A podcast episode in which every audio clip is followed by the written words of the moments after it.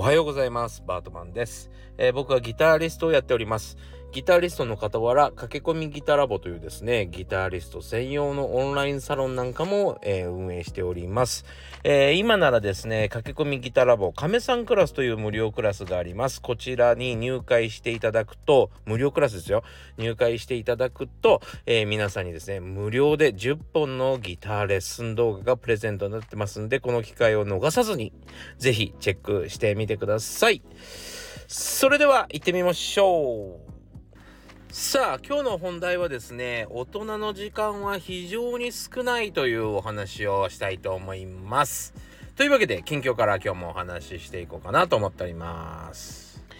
というわけでですね、えー、今日の近況なんでございますが今日はですねちょっと、えー、買い物に出たんですね。えー、まあ、あの、ちょっと服を少し、えー、少し新調しようかなと思ってるのと、あと、ちょっと YouTube のネタ探しに、えー、ギター屋さんでも寄ってみようかなと。あまりね、ギター屋さんに行かないし、ギターショップのなんか、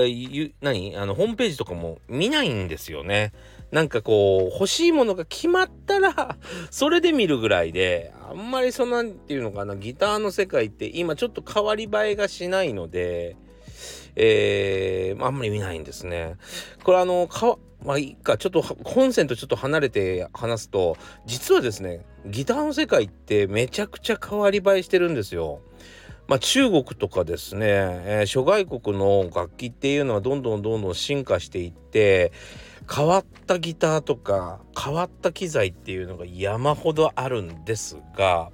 日本っていうのはですねまあ昔からの、まあ、卸問屋事情みたいなのがありましてあとはですねやっぱり正規のなんか代理店みたいなのを通ってるかどうかみたいなことで楽器店に卸されるかどうかが決まってるようで知りませんよ。ちゃんと聞いて、聞いてないから、でもそんな感じかなと思ってまして、えー、なのでですね、世界がいくら進化しても、日本はちょっと、えー、二の足三の足を踏み続けてるような感じが、えー、楽器業界にはあったりするので、あまりですね、楽器店に行っても、あ、これ新しいもんが出たなということは、なかなか起こってないのが事実なんですね。そう、なので、あんまり見、それこそね、ねあの上海楽器店みたいなのがあるんですよ。えー、上海のねあ、あの中国のねそうそこの何て言うの？楽器賞みたいなやつはですね楽器一楽器賞みたいなやつはめちゃくちゃ面白い楽器があるんですよ。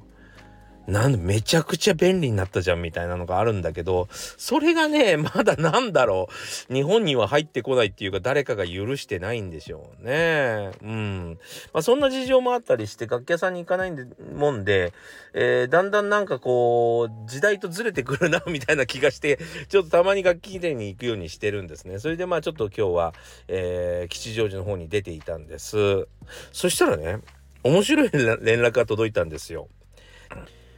先日ですね、まあ、あの、レコーディングがずっと続いておりました。プリプロという作業も続いておりました。それでですね、まあ、毎日6時間とか7時間とか、えー、ギター弾きっぱなしだったりしたのもあってですね、体がちょっともうバキバキになってしまいまして、えー、こりゃ困ったということでですね、えー、しかもいつも行ってもう爆睡してしまう、えー、リラクルさんも近所になくっていうかまあ12時ぐらいに終わっちゃうんでね早く仕事が終わった時には行けるんですけどあの遅い時間に終わっちゃうとですね予約がもう取れないっていうのがあの実情なんですよ。そうで困ったなと思ってそのレコーディングスタジオの近所にマッサージ屋さんないかなと思って調べたらタイの古式マッサージがあるということでですねああそれはいいわと。ただアジア系のやつってちょっとやばい系もあるのであの綺麗なあのアジアのお姉さんの写真がバーンって出てるようなところじゃなくてですね。あのちゃんとあの店舗の店舗がこんなに綺麗なんですよっていうような写真しか載ってないようなところを選んでちゃんと行ったんです。そのおかげでですねマッサージはめちゃくちゃうまかったんですよ。でマッサージの評価もですね Google 評価で4.4取ってたかな。はい素晴らしいところでですね、えー、気持ちよかったしすごく性格のいい方でよく頑張ってくださる方でですね、えー、いろんなお話をしたしし、えー、まあ片言なんですけども日本のことをいろいろお話ししてくれたりとか、えー、タイのことをお話ししてくれたとかまあ仲良くできたんですね。でまあその帰りがけに明日ももしいらっしゃるんだったらあのよかったら LINE を教えてくださいませんかと、えー、日本語で電話がかかってくるのが怖いんですと。まあそれも分かるじゃないですか。だから LINE を教えてですね、えー、もし予約する時にはそちらの方で連絡しますと言ってましたがまあ次の日もですね行こうとと思って一応連絡してみたんですけどあのそのまあ仕事が終わったタイミングではですねちょっと、えー、満員で入れないんですってことだったからまあ諦めて帰ったんですね。で、えー、なんと今日急にその LINE からでですね連絡が来てあの実はその私その時もちょっと話してたんだけど急なんですがちょっと早帰国をですね早めて帰ることにしましたみたいな、えー、感じでですねもうあの日本には来ないかもしれませんとちょっとね、えーと、今やってるそのマッサージ師の仕事が自分に合わないので辞めることにしましたみたいな感じでであなたすごくいい人だったからよかったらあのどこかでお茶でもしませんか？と帰る前にね。あいいですよって。ただ僕ちょっと今日は忙しいのであのーその後がちょっと予定があったんで1時間ぐらいしかないけどそれでもよければって言ったはいいけど東京も広いからさ。さすがにさあのあの全然何？僕がいる町とは全然違うところに住んでたらどうしようと思ったんだけど、えー、3つ4つ先の、えー、駅の方で、えー、に住んでらっしゃるようだったので、えー、もうねどうしようかなと思ったんだけどそんなに帰国してしまう人だしな、まなんこういう言い方するとなんだけど、な何のメリットもないわけですよ。でも、まあ、あの、すごくいい人だったし、なんか一期一会かなと思って、あの、会いに行ってみました。ここが僕は非常に腰が重いんですけど、ちょっと会いに行ってですね、初めて、えー、ちょっと何、お客さん同士じゃなくて、ただ、あの、異国の人と会うということでですね、話したら面白いかもと思って、ちょっと会いました。そう、ちょっと会ってですね、まあ、あの、いろいろ歩きながら、あなるほど、なんでそんな風に急に帰ることになったの？なんて聞きながらですね、えー、いろいろ聞きまして、でもちょっとお腹空いてませんかってなんか日本の美味しいもの食べませんって言って言ったんだけど、あのー、あんまりなんかやっぱ日本食も合わないみたいで、唯一食べれるのが餃子と焼肉ですっていうことだったんで、あ、じゃあ焼肉行きましょうかっつって、えー、焼肉をちょっとご馳走したんですね。そう。したらね、あの、私はもうちょっとあんまりお腹が空いてないんですよって言ってたんだけど、まあちょっと悩んだんですけど、せっかくだったらね、いいお肉食べてもらおうかなと、ちょっとしか食べれないならね、もう本当に何？焼肉？1人、1人前ちょっと食べれたらもういいって言うかもしれないなと思ってたんですけど、あの、たまたまそのいい焼肉屋さんがもう空いてなくてちょっと時間が早すぎて、なので、あのー、何？あの、食べ放題のですね、焼肉屋さんに入ったんですよ。で、悪いなと思いながら、なんか、ゴムみたいな肉出てきたら悪いなと思ったんだけど、それはね、実は美味しかったの。めちゃくちゃ美味しかったんだけど、それよりも何よりもびっくりしたのが、めちゃくちゃ食うやんっていうやつ。これめっちゃ高級店入れたらもうやばかったぞっていうぐらい。やばいぐらい食うって。ちょっとっていう、どういう意味、どういう意味なんていうぐらいね。あの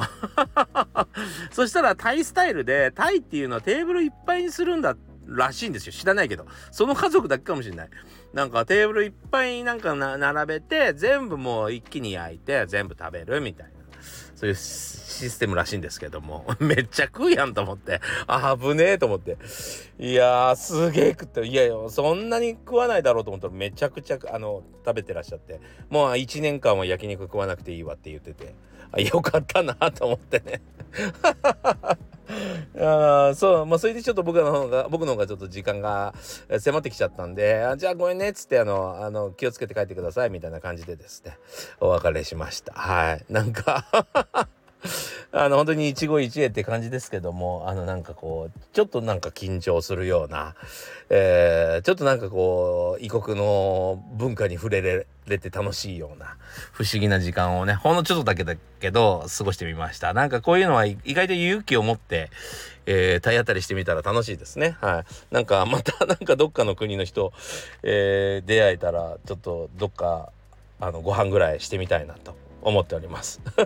まあなんせ僕がね英語が全然ダメで、えー、タイ語ももちろん全然ダメなのであのそれそれが楽しいね もう体当たりだから完全にもうジェスチャーと体当たりだからねいや、本当にあの楽しい時間を過ごせました。はい。頭の刺激にはすごくいいなと思いました。なんか非日常的でね。はい。皆さんもいかがでしょうか？ぜひ、あの、異国の方との 不思議なランチやってみるといいと思います。何歳からでも早弾きはできる。早弾きを諦めた大人ギタリストに夢を達成させた革命的な方法を詰め込んだ一冊がヤマハから発売。プロギタリストであり3.5万人 YouTuber 末松和人の1日10分40歳からの早弾き双方革命。購入は Amazon 全国の書店にて。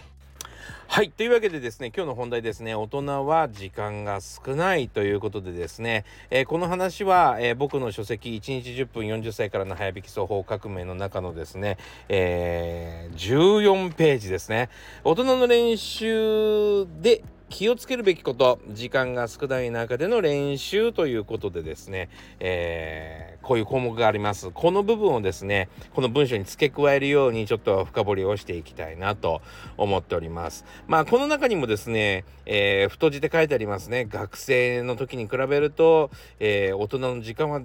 は、えー、自由に使える時間は非常に少ないと、えー、そしてだらとだらだらと引く1時間よりも、えー、集中した10分の方が練習の効果は高いんですっていうことをですね書いてあります。はい、えー、この部分をですねちょっと深掘ってお話ししていきたいなと思いますね。で、えー、まあ僕らもですね子供の時によく言われました。ねあの子供のうちだけだと。まあ成人するまでがですね自由な時間はあるけど、えー、大人になるとなかなか時間が取れないものだと。だからしっかりと練習しなさい活動しなさいなんてよく言われております。りましたね音楽家としてね。そう。であとはですねやっぱその時間がないって言ってもそんなにね時間がなくなることはないだろうと僕は思ってたんですよ若い時には。ね。でも大人になるとね本当にやらなきゃいけないことが山積みでね。本当にあの時間がなくなるなぁと体感しております。はい。なので、やっぱり、うん、18から22ぐらいまでの、えー、まだ時間ある時期っていうのは非常に貴重ですね。ここでいかに何をやるかっていうところでですね、結構人生は変わってしまうなというのを、なんとなく実感してますね。というわけでですね、えー、ちょっと今日はですね、この本、書籍をね、えー、見ていただいている方に、さらにちょっと詳しく深掘ってお話ししていきたいなと思っております。でね、えー、まずですね、ダラダラとした1時間より、えー、集中した10分をという部分を深掘りしていくんですけども、あのね、えー、ダラダラ引いてしまうにもですね、えー、2つぐらいちょっとパターンがあるんですね。単純にダラダラ弾いてる。ね、長くギター持っておくことが大事じゃないみたいな感じで、ただただ弾いている人っていうのはですね、これはこの本の別の項目にもあるんですけど、それはね、えー、練習じゃなくてですね、えー、プレイ、要は演奏をしているだけっていう演奏、自分のできる演奏を何度も何度も毎日繰り返してるだけっていう時がありますね。これはさすがに上達しないんですよ。ただただ弾いてるだけなんで、自分の知ってることを何度も繰り返して弾いてるだけなんで、えー、しかもですね、えー、例えばその、いつも弾いてる曲でも、まあ、うまく弾けてないんだと。だから繰り返してるんだという言い分もあったりするんですけど、人間ってね、やっぱね、いろんな体験をしていくことによって、今まで不可能なことが、えー、可能になったりするんですよ。なので、いろんな知識を入れていかないと、えー、その部分が改善することはないんですね。そう。なんだけど、やっぱりそれがなんとかうまくできるまで、特に、そうだな、まあ楽譜を読み直すとか、えー、テンポを落としてみるとか、フレーズを分解することなく、ただただ何度もやって何度も間違えて、うーん、うまく弾けないなっていうのは、これはね、練習じゃないんですよ。これはね、ほぼプレイなんですね。だから大事なのはですね、プラクティスをすることなんです。そう。だから、えー、だらだら弾いてもあんまり上手くならないよっていうのがまず一つありますね。あとですね、社会人によくあるんですけども、えー、休みの日が来たから、ね、えー、3時間4時間ガンとまとめて練習しましたと。ね、でも上手くならないんですっていうのもねこれも難しい話なんですよ。これがまあ1日10分の方が効果的っていう話につながっていくんですけど人間のね脳っていうのはあのしっかりとですね睡眠を取らなければいけないんです。睡眠。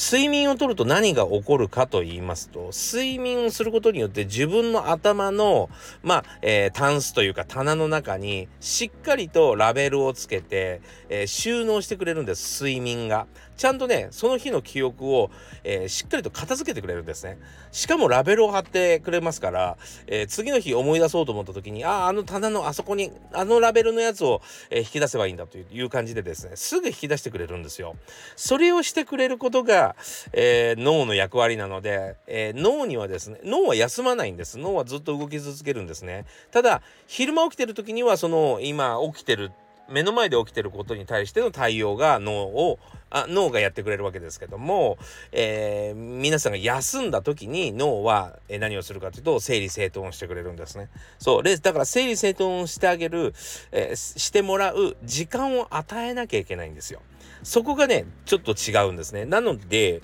一日ガーンといっぱいやりましたと。で、次の日も、また次の日も、また次の日も、えー、仕事が忙しくて練習しないんじゃですね。人間は忘却の動物なので、どんどんどんどん忘れていくし、脳もですね、あ、この情報ってあんまり使わないんじゃんっていうことで、ね、えー、今日も使わないのかい、明日も使わないのかいということでですね、奥の奥の方にですね、片付けてしまうんですよ。なので思い出せないっていうことが起こっちゃうんですね。なので大事なのは毎日10分ね、えー、毎日やることで、この人毎日これ使うなと。だから、えー、また明日もどうせ使うだろうから、神経つなげとこ、つって、つなげてもらうとスラスラと弾けるようになっちゃうんですよ。そう。そことそこのね、あの神経が切り離れてんのめんどくさいから、毎日そこつなげたり電気飛ばさなきゃいけないから、脳神経をね、脳神経の電気飛ばさなきゃいけないから、えつなげてっちゃおうぜ、みたいな感じで神経がつながっていくんですね。そう、そうすることによって、もっともっと自由に演奏ができるっていうわけなんですよ。でね、ちょっとここからがね、あの、深掘りポイントなんですけど、えっとね、もう一種類この、時間がないことを自己、自覚してない人っていうのが結構いまして、ここがね、まあちょっとしたポイントかなと思います。で、どういうことかというとですね、えー、時間がないのに、ね、全然時間がないって言ってる割にはって言ったらいいかな。えー、いろんなことに手出そうとしすぎてる大人が多いですよね。そう、いろんなことに、えー、手を出そうと。要は、あんな演奏もしてみたい。で、えー、昨日 YouTube 見たんだけど、あんな演奏方法もいいよね、と。ね、あ、アコギでこんなこともできるんだ、こんなこともやってみたいな、みたいな。あんなこともやってみたい、こんなこともやってみたいって言っててですね、どれもこれも全部中途半端に覚えてるっていうことがね、少なくないんですよ。本当にね、その触りだけちょっと全部できるみたいな感じの方がまあ多いんですね。で、ここら辺はですね、一つ言えるのは僕はあのちょっと皆さんには反発を受ける時がよくあるんですけどあの諦めるってこともねちょっと大事だと思うんです。うん、やっぱり一日それこそ3時間とか4時間とかしっかりと練習を、えー、続けられるんであればいいしで皆さんが「おこれすごいじゃん、ね、これやってみたい」って思えるようなテクニックを持ってる人っていうのはそれを体現してるプロとかまあテレビに出てくる人 YouTuber とかはですね何だったらそれを何時間も1日7時間8時間それ弾き続けてですね、えー、体得してたりするわけですよ。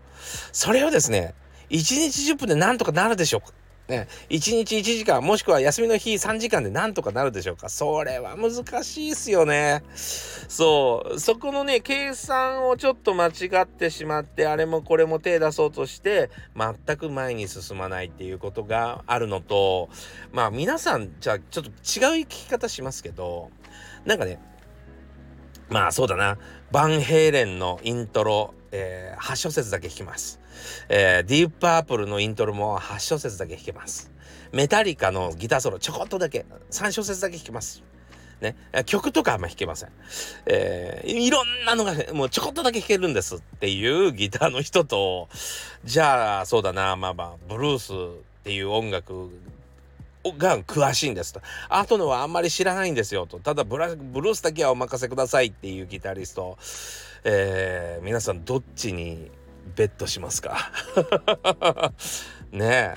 わかりやすいですよね。ね、専門家であるブルースの専門家みたいに、えー、振る舞える人と、えー、全部のフレーズがちょこっとずつできますと。要は教科書、いろんな教科書の ロックの教科書、ジャズの教科書、えー、ファンクの教科書、いろんな教科書の1ページ目だけは全部できるんですよ、みたいな人って、皆さんベットしないですよね。そう。で、えー、この音楽のお題目としてはですね、あの、いろんなテクニックがあって、うまいことを、えー、目指してしまう人たちがいるんだけど音楽っていうのはですねどちらかというといいか悪いかですよね。いい音楽ができてればいいんだし例えばうーんそうだな。逆に言うとそのバンヘイレンにですね例えば皆さんねバンヘイレンって人知ってるかな。まあライトハンドの、えギターの神様なんですけどもバンヘイレンに J-POP やってほしいですか？メタリカに、えー、ハワイアンミュージックやってもらいたいですか？俺らはハワイアンミュージックもうまいんだぜ！とかって言ってやってもらいたいですか？やってもらっても聞かないっすよねきっとね。そう。あのー、なんかね専門家が好きなんですよみんな。その分野でえ飛び抜けてるから有名なんですよ。で素晴らしい曲が書けるんですよ。であのー、器用。ねまあ貧乏まで言わなかったけど器用貧乏の人を見てなんかあ私もそうなりたいって思う人って多分少ないんじゃない あの比率的には少ないんじゃないかなと思いますね。いるとは思うけど。そう。なのでですねそこはちょっと踏み外さない方がいいと思うし1日10分でもいいと思うんです。1日10分で本当にうまくなるんですよ。プロプラクティスをちゃんと1日10分続けられるなんてすごいことなんですよ。1日10分プラクティスをやり続けてですねあのー、まあ他のことはちょっとあんま詳しくないんですけどまあ私にはロックロックは任してくださいって言える人になった方が皆さんがですね他人に期待されるかなと。いいギタリストだねって言われるかなと思うんですね。そう。まあそういう意味でですね、あんまりこう、あちこちに気をやってももったいないし、えー、できれば、えー、自分のやりたいことを貫いてですね、えー、その好きなものに、え少ない時間をですね、全部かけていった方が得かだと思います。はい。どういう風になりたいのか、皆さん、こういう風になりたいなと思って始めたことがあると思うんですよ。音楽でね弾き語りがしたかったなとか、えー、こんなにギターバリバリ弾く人になりたかったなとかそれを一点突破で、えー、目指していくっていうのがとってもいいしそのためには、えー、毎日少しずつ練習することが大事なんで、え時間がないことをうまく、え利用してですね、え他の部分は何でもかんでもできるできた方がいいみたいな気持ちはちょっと諦めて自分の理想に、直進してみてはいかがでしょうか。その方が確実に上手くなるし結果も出ると思います。というわけでですね、えー、今日は、え、本からのですね深掘りということでですね大人の少ない時間に対してですねいろんな問題を提起してみました。えー、興味がある方はですね、あの、僕の1日10分40歳からの早引き双方革命、ぜひ購入してみてください。というわけで今日もご視聴ありがとうございました。それではまた明日お会いしましょう。それでは。